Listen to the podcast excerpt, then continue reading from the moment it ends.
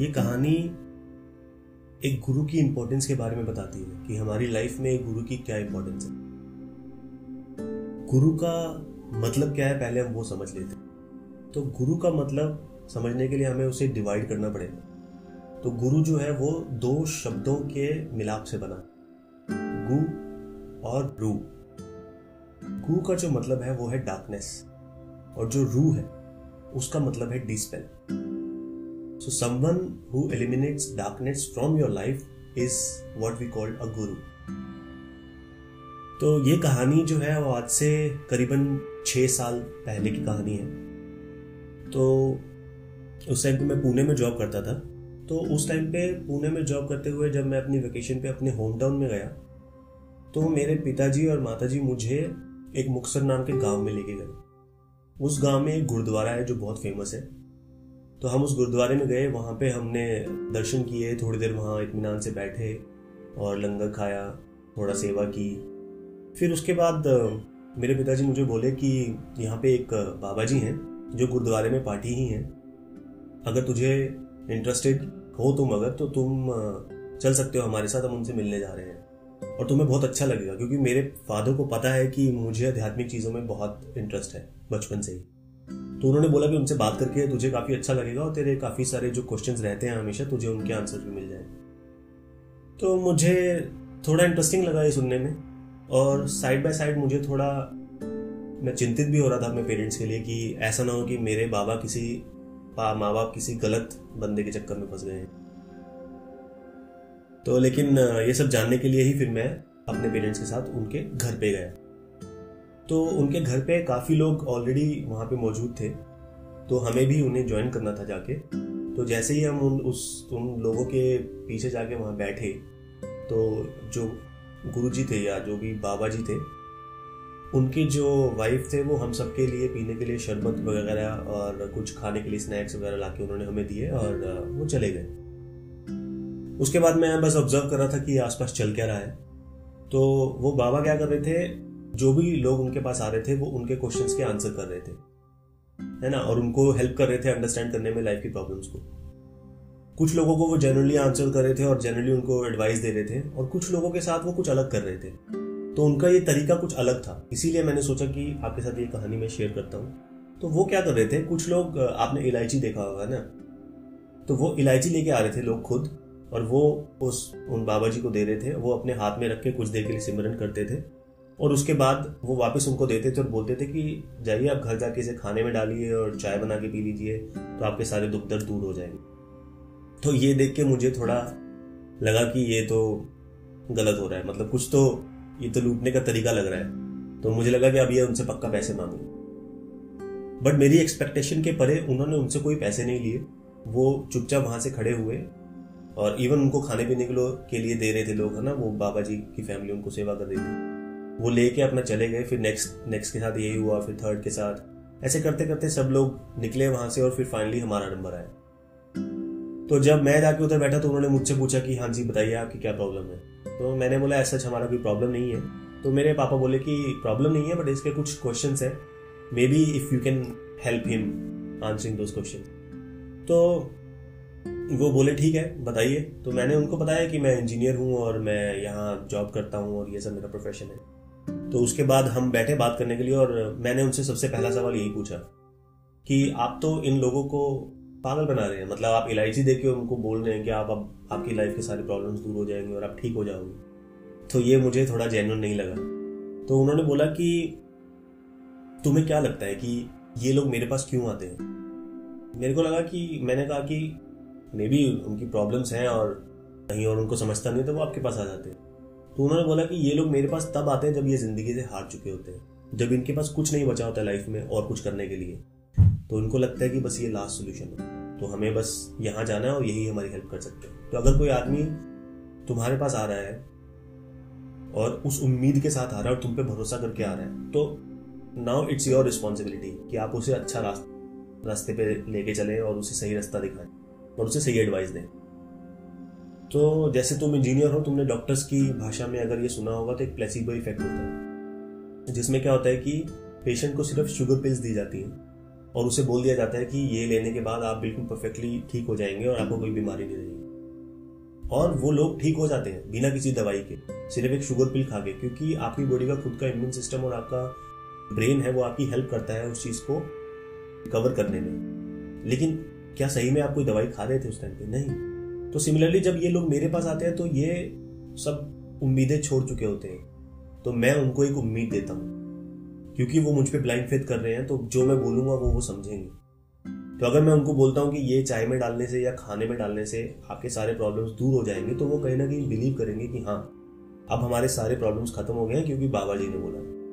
और उसके बाद वो अपनी नॉर्मल लाइफ की रूटीन में लग जाते हैं और धीरे धीरे उनके सारे प्रॉब्लम्स वो खुद सॉल्व करते हैं। बट उन्हें लगता है कि मैं सॉल्व कर रहा हूँ या भगवान सॉल्व कर रहे हैं। हालाँकि हर प्रॉब्लम को सॉल्व करने के लिए उन्हें खुद का एफर्ट लगाना पड़ता है। जस्ट डज दैट कि वो बिलीव करने लगते हैं उस चीज़ में। तो मुझे लगा ये ठीक है जेन्युन बता रहे हैं ये। तो मैंने उनको एक क्वेश्चन और पूछा कि अब ये लोग आपको आइडल मानते हैं अभी। और धीरे धीरे हो सकता है ये लोग आपको फॉलो करने लग जाए और आपके जैसा बनना चाहें। तो उन्होंने बोला, ठीक है, इसमें बुराई क्या है? अगर वो लोग मेरे जैसा बनना चाहते हैं और बाकी लोगों की हेल्प करना चाहते हैं तो क्या प्रॉब्लम है इसमें? क्या बुराई है?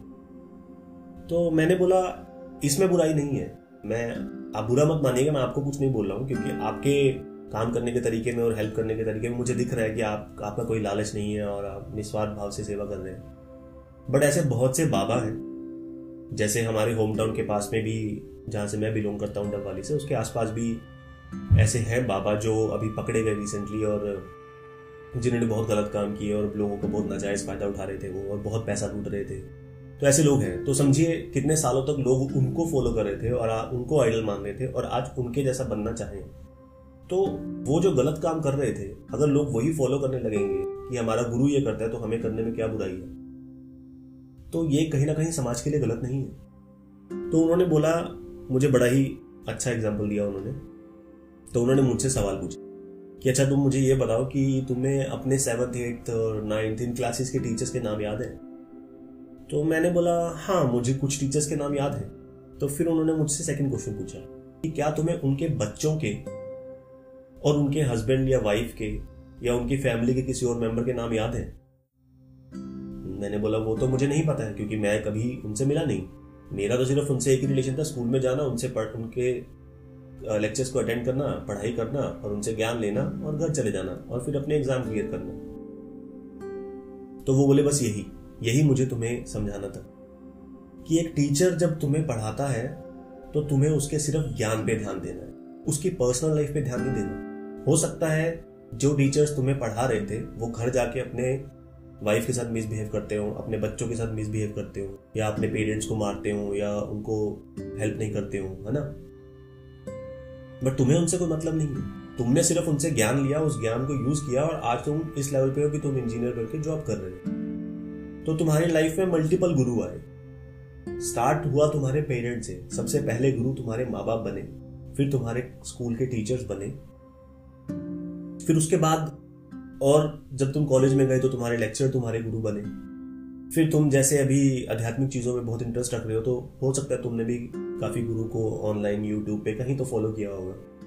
या कोई मोटिवेशनल स्पीकर को तुम फॉलो करते हो, है ना? तो वो तुम्हारे गुरु बने। तो किसी ना किसी तरीके से हमेशा तुम्हें एक गुरु की ज़रूरत रहती है। तो ये तुम्हें डिसाइड करना है कि वो गुरु तुम्हें ज्ञान कैसा दे रहा है। मैक्सिमम केसेस में वो बोले कि ऐसा होता है कि जो गुरु तुम्हें ज्ञान दे रहा है, वो कहीं ना कहीं से पढ़ के दे रहा है। अपने आप से वो ज्ञान तुम्हें नहीं देगा। पहले उसे वो ज्ञान अर्जित करना पड़ेगा। ऐसे को बहुत से बाबा हैं जो सिर्फ़ ग्रंथ में से पढ़ पढ़ के लोगों को सुनाते रहते हैं और मे भी उनकी पर्सनल लाइफ में वो बुरे काम भी करते होंगे। मैं डिनाई नहीं करता इन चीज़ों को। तो फिर उन्होंने मुझे बोला कि तुम्हें सिर्फ़ क्या करना है? तुम्हें सिर्फ़ उसके ज्ञान पे ध्यान देना जैसे तुमने अपने टीचर्स के ज्ञान पे ध्यान दिया, उनकी पर्सनल लाइफ के बेस पे उनको जज नहीं किया, वो ज्ञान लिया और तुम आगे बढ़ गए और उनकी बुराइयों को तुमने अपने अंदर नहीं ली इसी तरीके से तुम्हें डिसाइड करना है। ये समझदारी तुम्हें दिखानी है कि वो गुरु तुम्हें ज्ञान किस तरीके का दे रहा है। अगर तुम्हें लग रहा है कि वो छल कर रहा है, वो तुम्हें बोल रहा है कि ये खाने, ये तुम चीज़ ले जाओ और या यहाँ पे जाके ये खरीद के हमें दे दो या यहाँ पे दे दो, ऐसा कुछ कर रहा है, वो तुमसे कुछ लूटने की ट्राई कर रहा है, या तुम्हें गलत रास्ते पे लगा रहा है, या तुमसे कोई क्राइम करवा रहा है तो वो तुम्हें डिसाइड करना है। वो विचार तुम्हें रखना है अपने अंदर कि ये गुरु सही है या नहीं। और बाकी उसके ज्ञान में से तुम्हें अच्छी बातें लेनी है। बुरी बातें छोड़नी है और आगे बढ़ते रहना है। और लाइफ में हर बार गुरु चेंज होते रहेंगे जब तक तुम अल्टीमेटली गुरु की आवश्यकता क्यों है? मूर्ति पूजा की आवश्यकता क्यों है? तो मैंने बोला कि क्योंकि हमें चाहिए होता है कि हम किसी को देख के और हम मान सकें कि ये कोई है जिसको मैं पूज रहा हूँ, जिसकी मैं पूजा कर रहा हूँ। तो उन्होंने बोला बस यही है कि जैसे भगवान को किसी ने नहीं देखा तो हम सबने अपने अपने रिलीजन के अकॉर्डिंगली उनकी एक छवि बना ली है।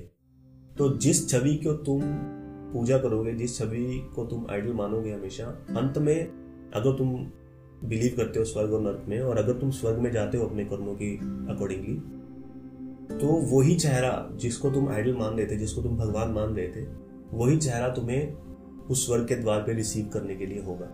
अगर तुम हनुमान जी को बिलीव करते हो या फिर तुम राम जी को बिलीव करते हो, गुरु नानक देव जी को बिलीव करते हो, किसी को भी बिलीव करते हो। या क्रिश्चियन हो तो तुम, है ना? तो जिसको भी तुम बिलीव करते हो, वो चेहरा तुम्हें वो रिसीव करने आएगा वहाँ पे ताकि तुम्हें पता चले कि ये भगवान। बस इतना ही। तो गुरु हमेशा लाइफ में चाहिए। गुरु के हमेशा ज्ञान पे ध्यान दीजिए। अगर आप उनको फॉलो करते हैं तो उनके जैसा कभी मत बनिए। वो जो ज्ञान आपको दे रहे हैं, उस ज्ञान के जैसा बनिए। तो बस यही कहानी थी जो मुझे आपके लोगों के साथ शेयर करनी थी। और तो आप भी देखिए, आपकी लाइफ में भी ऐसे बहुत गुरु होंगे जिन्होंने आपकी हेल्प की होगी लाइफ में ग्रो करने के लिए आपको और इस लेवल तक पहुँचने के लिए। तो हो सके तो उनको थैंक यू बोलिए, उनसे मिलिए, उनसे बात कीजिए और ज़िंदगी में सीखते रहिए, आगे बढ़ते रहिए। धन्यवाद।